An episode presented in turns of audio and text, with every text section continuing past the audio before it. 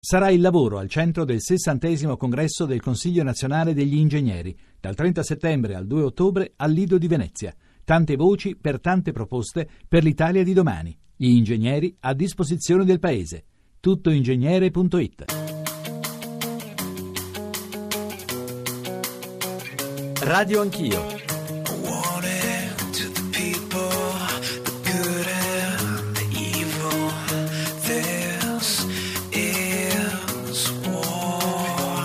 Barack Obama nel discorso preliminare di ieri ha toccato il tema dei rifugiati, costante lavoro diplomatico e di riconciliazione per porre fine a conflitti che distruggono le società. La questione della Siria è stata eh, decisa molto tempo fa, all'inizio della cosiddetta primavera araba, nella seconda presidential order. Non c'è scritto che il governo siriano viola i diritti umani, c'è scritto questo governo è una minaccia per la sicurezza degli Stati Uniti d'America. Bene, ma l'ordine presidenziale è un atto ufficiale dell'amministrazione degli Stati Uniti d'America, il più in alto possibile. Bueno, ¿cómo no apoyar el gobierno de Bashar al-Assad? Si es el gobierno legítimo de Siria. ¿A quién apoyar? ¿A los terroristas? C'è un solo esercito legittimo ed è l'esercito siriano del presidente Bashar al-Assad, detto Putin. Dal mio punto di vista fornire appoggio militare a strutture non legittime significa non rispettare i principi internazionali della legalità rispecchiati dalla Carta delle Nazioni Unite. La Russia appoggia soltanto le strutture legali, ha detto. Il presidente François Hollande, parlando da New York, ha dichiarato La France a frappé ce matin en Syrie. La Francia ha colpito nel suo primo attacco aereo in Siria D'autres frappes pourront avoir lieu Altri attacchi, aggiunto, potrebbero aver luogo se necessario.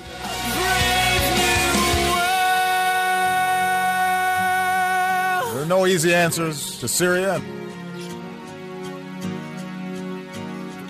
Anch'io, oltre alla sintesi degli interventi di Barack Obama, di Vladimir Putin e del presidente francese Hollande, avrete forse riconosciuto le voci di Giulietto Chiesa e Ugo Chavez. Noi siamo a Milano, nella sede RAI di Corso Sempione. Per due puntate milanesi domani faremo il punto sull'Expo e anche sul post-Expo stamane.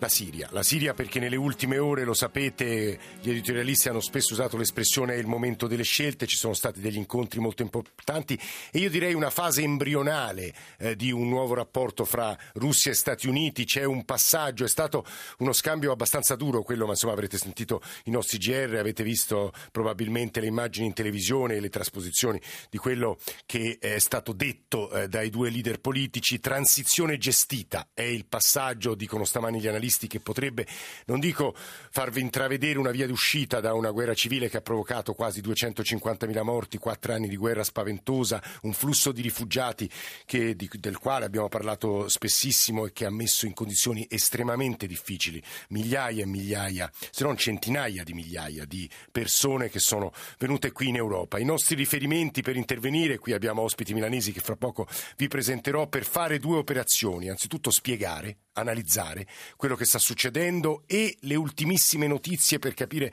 se davvero rappresentino un momento, una tappa importante per poter pensare alla pace.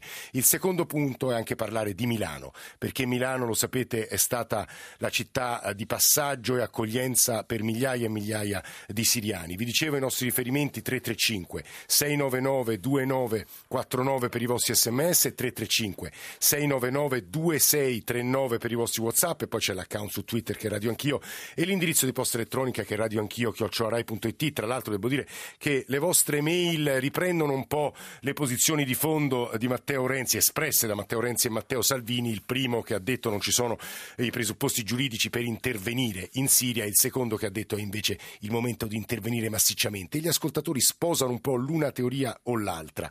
Paolo Branca, buongiorno e benvenuto qui nei nostri studi milanesi, insegna lingua e letteratura araba alla Cattolica di Milano, uno dei maggiori esperti di Islam. Professore, benvenuto, buongiorno. Buongiorno. Saluto anche Don Virginio Colmegna, il presidente della Fondazione Casa della Carità, a proposito dell'accoglienza di questi mesi, di questi anni e del suo ruolo in questa città e non solo, perché ieri era a Fiesole, ma soprattutto hanno costruito una rete di carità che credo sia interessante conoscere un po' per tutti. Don Virginio, benvenuto. Buongiorno. Ci sta ascoltando a telefono Marta Dassù, che dirige la rivista Aspenia, è stata soprattutto vice ministro degli esteri nei governi Monti e Letta. Marta Dassù, buongiorno e benvenuta. Buongiorno. Allora, io prima di eh, venire da lei eh, e volevo rivolgere una domanda secca a Paolo Branca che credo interessi agli ascoltatori, perché il professor Branca eh, nella conversazione che precedeva la trasmissione mi ha detto guardate che se volessimo noi l'ISIS lo sconfiggeremmo facilmente. Perché ha questa commissione, professor Branca? Beh, perché l'ISIS è formato essenzialmente da 20-30 mila mercenari, molti non arabi tra l'altro, ehm, ed è riuscito mh, nelle sue imprese perché eh, si è creato un grande vuoto.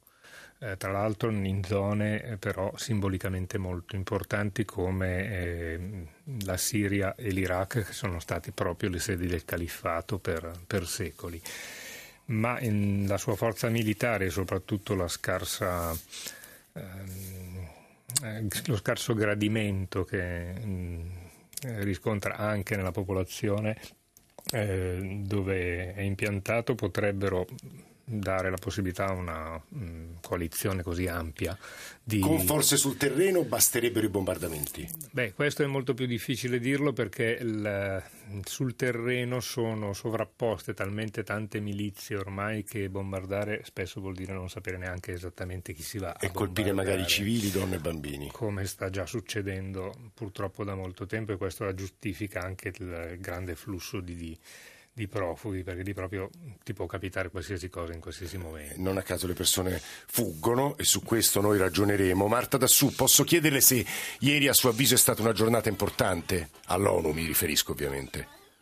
Ma eh, erano due anni che Barack Obama e Vladimir Putin non si incontravano, quindi al di là del gelido drink c'è stato un incontro di, di 95 minuti cui, di cui non sappiamo effettivamente i contenuti, è un inizio eh, di dialogo. Del resto Barack Obama ha ammesso nel, nel suo discorso alle Nazioni Unite eh, che l'America ha bisogno di dialogare con Iran eh, e Russia se vuole ritrovare un filo di pacificazione nel Medio Oriente.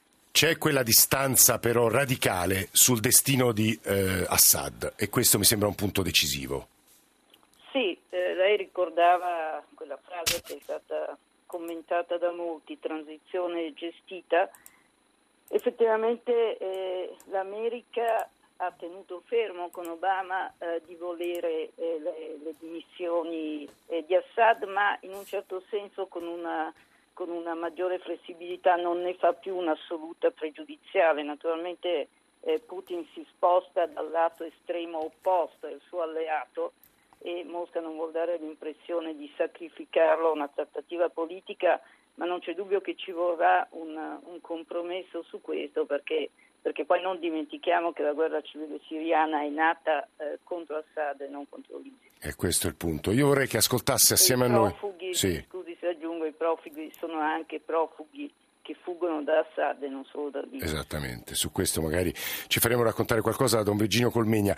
Eh, Marta Dassù, vorrei che ascoltasse assieme a noi uh, un'intervista che riteniamo importante, interessante ai fini della conversazione di stamane, poi so che ci deve salutare, quindi le chiederei un commento, perché Alessandro Forlani ha intervistato Natalia Narotniskaya, che è una politologa ma soprattutto è un ex parlamentare del partito di Vladimir Putin.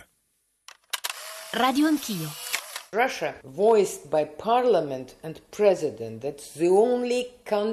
La Russia, col suo presidente e col suo Parlamento, è il solo paese al mondo che difende i valori tradizionali del cristianesimo come la famiglia.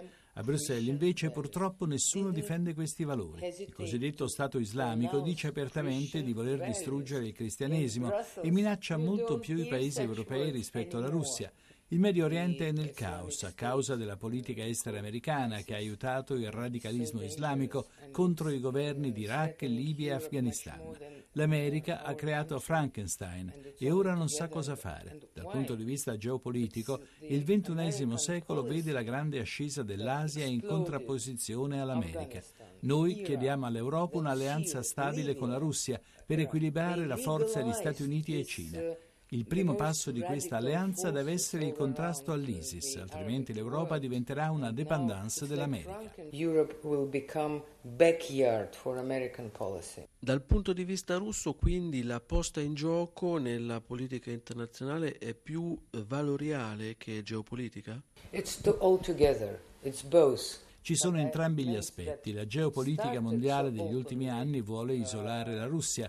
Gorbaciov ha aperto le braccia al mondo e la risposta americana è stata di portare la Nato fino ai confini russi. L'America ha preteso di essere il regolatore del mondo, ma si è trovata contro la Cina e il mondo islamico. Il multipolarismo geopolitico e la difesa dei valori possono garantire la pace. Il futuro della Russia è il futuro dell'Europa e quello dell'Europa è il futuro della Russia. I think future of Russia is future of Europe and future of Europe is future of Russia. Marta Dassù, è Putin al quadrato eh, la Narodniskaya? Sì, direi al cubo. al cubo. Millenaristica, dipende da che Russia direi.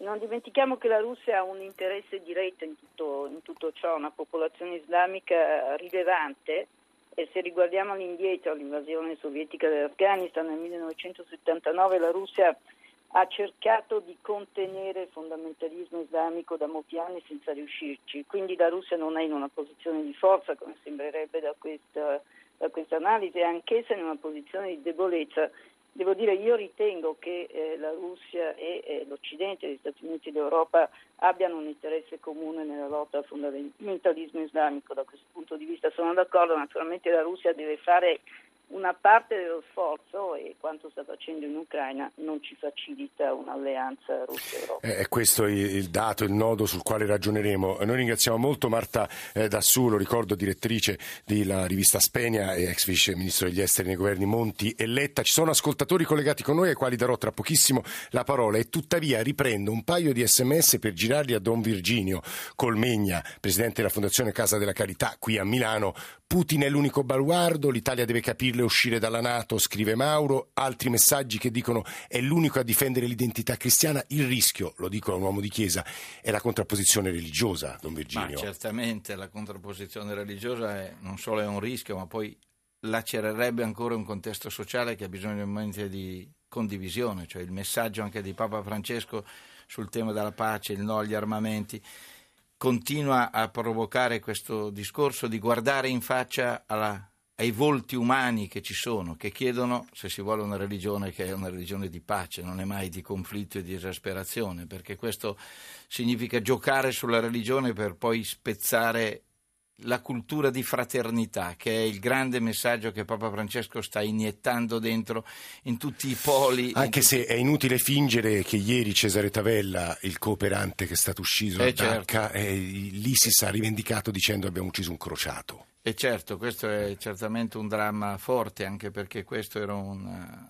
un cooperante che viveva sui principi della vive sui principi della solidarietà profondamente. Certo, i conflitti sono drammatici non si possono risolvere a breve facendo slogan. La situazione, io continuo a dire, è una situazione complessa che ha bisogno evidentemente non di risposte affrettate o demagogiche, ma di scavare, di interrogarsi, di piangere anche, di commuoversi anche su questo livello, di riportare continuamente una visione anche delle identità religiose come identità di dialogo, plurali, capaci di dialogare. Una cosa secca le chiedo, ieri mi ha raccontato che era a Fiesole, nel seminario di Fiesole, ah. sono stati accolti vari rifugiati, ah, Fiesole, profughi, eh, anche non cristiani. Anche dire. non cristiani, la donna sindaco brava ha annunciato questo e c'era nel seminario 15 seminaristi che si preparano di interpreti e altri 15 eh, ospitati nella politica della credo di tutta la regione toscana è l'accoglienza diffusa.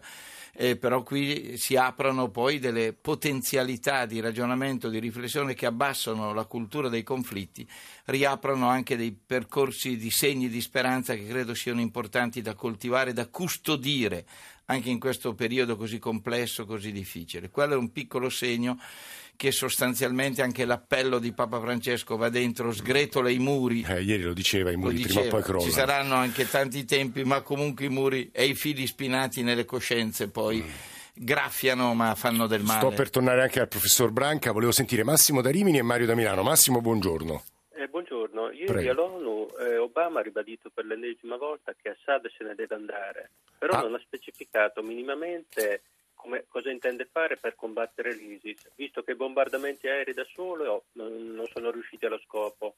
Quel pugno di uomini che gli USA hanno addestrato praticamente o si sono arresi o sono passati ai ribelli esatto. o sono passati completamente al nemico. Ma allora eh, per sconfiggere eh, l'ISIS eh, Obama che cosa intende fare praticamente? Qual è il suo vero scopo? Combattere l'ISIS oppure abbattere Assad? Dovrebbe specificarlo. Eh, ora magari questo lo chiediamo e poi non so quanto sia possibile rispondere oggi a Paolo Branca, sentirei anche Mario da Milano e poi leggerei un po' di messaggi che ci state mandando. Mario, buongiorno. Buongiorno, ma credo che la situazione siriana stia diventando sempre più esplosiva e solo un accordo definitivo Putin-Obama può cercare di stoppare una, una, una situazione o mantenere un certo status quo. Qui manca un intervento della Lega Araba che dovrebbe praticamente da tempo intervenire in, in Siria con, con, sue forze mi, militari, non lasciare che siano gli europei sempre a dover, a dover, intervenire. E poi c'è un rischio che dopo il Libano e dopo l'Iraq questa situazione siriana abbia una durata di guerriglia che durerà almeno dieci anni e questo praticamente è una situazione che nessuno se lo può permettere in America e in Russia. Quanto all'ONU purtroppo eh, sono vent'anni che dimostra la sua totale in, inconsistenza e quindi andrebbe anche rivisto come struttura e come, mm, mm, come, mm. come, come proviamo, organizzazione. Proviamo Massimo eh, e Mario a far rispondere al professor Branca, che è un, un, islamologo che questi temi li conosce bene. Aggiungerei una domanda che ci arriva da un'altra ascoltatrice, che è molto comune spesso nei dialoghi che, che ogni, insomma, ogni, mattina intraprendiamo.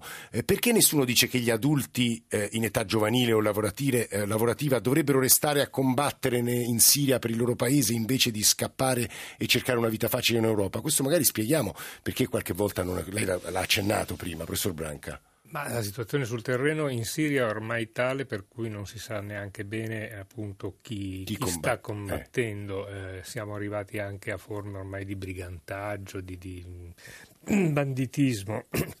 Le persone sono attaccate nella vita quotidiana, minacciate e non a caso sono professionisti soprattutto che, che, fuggono pagando moltissimo per ogni membro della famiglia dopo aver venduto la casa, l'automobile, eccetera. Quindi è proprio l'impossibilità di sopravvivere in condizioni decenti.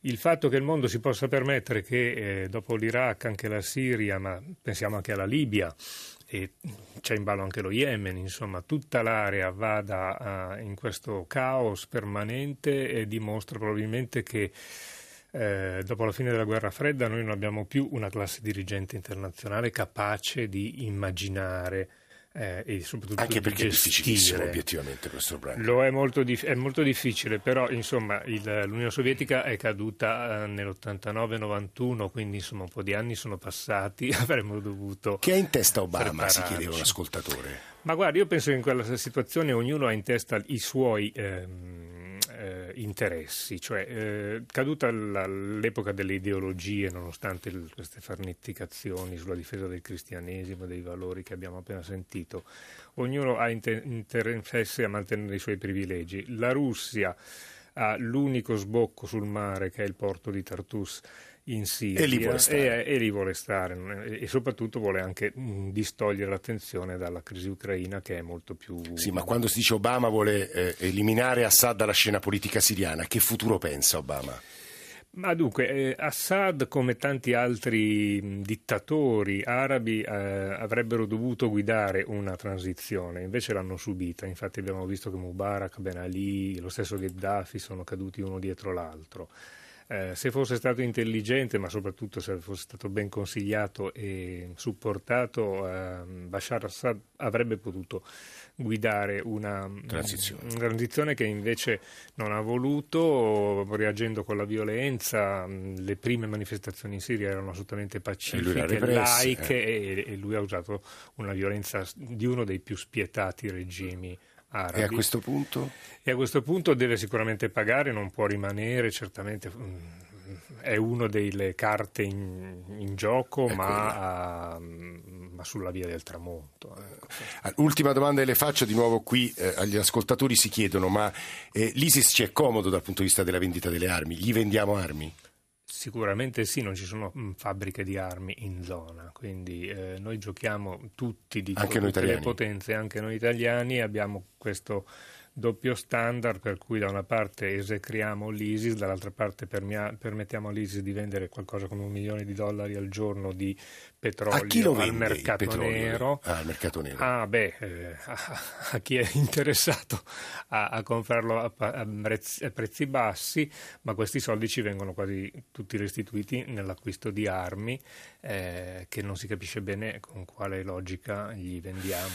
Don Virginio, questo è uno dei paradossi terribili della, della contemporaneità, della contemporaneità un po' eterno, però... Eh. Paradossi e dall'altra fanno vedere che prima si parlava di un paese ormai spappolato, perché poi stanno andando via tutti, pensiamo al numero dei profughi, profughi interni siriani, ma soprattutto la Turchia ha 2 milioni di profughi siriani, il Libano ne ha 1 milione e 100, la Giordania 630 mila, l'Iraq 249 mila. Dico, i pe- Quanti ne sono passati siriani, qui a Milano, Don Virginio? E più, e dall'ottobre 2013 80.200. Che si sono attrezzati. Hanno già fatto loro organizzato, poi sono andati sostanzialmente quasi tutti al nord Europa. Quindi oggi quando si discute di flussi da rimandare e altro e così via, dobbiamo prendere. Ma dove stavano vicino alla stazione? Vicino alla stazione, poi nei luoghi di emergenza ospitati continuamente con interventi, senza prendere le impronte perché altrimenti devono rimanere. Dublino l'abbiamo già attraversato attraverso questo modo, favorendo. Come la, è stata loro... l'accoglienza della città, padre?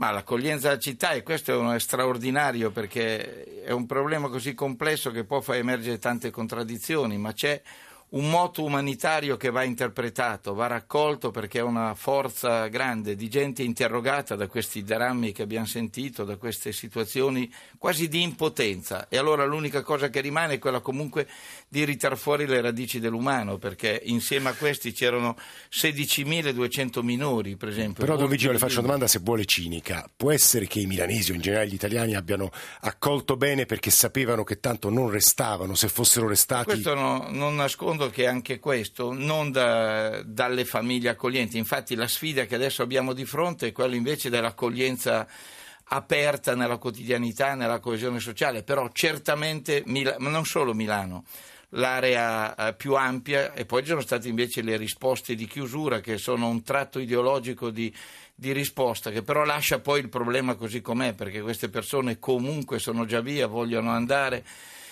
e oltretutto per favorire questa dimensione di umanità credo che ci siano esperienze, ecco, i drammi che venivano raccontati prima fanno intravedere fortemente che la storia scritta dalle popolazioni povere e così via è una storia di ascolto. Con Virginio e professor Branca c'è un messaggio di Pierluigi che poi ci aiuterà a ripartire subito dopo il GR delle 9. Eh, non parlate di farneticazione, in realtà sono proclami non solo dei califfi ma degli elementi dell'ISIS, dello Stato islamico, per giustificare ai loro mercenari la guerra. È inutile come fa Obama che non usiamo la parola conflitto di civiltà, la parola islamismo aggressivo perché in realtà quello è mi piacerebbe con voi riflettere su questo punto subito dopo, subito dopo, il GR, l'informazione delle 9.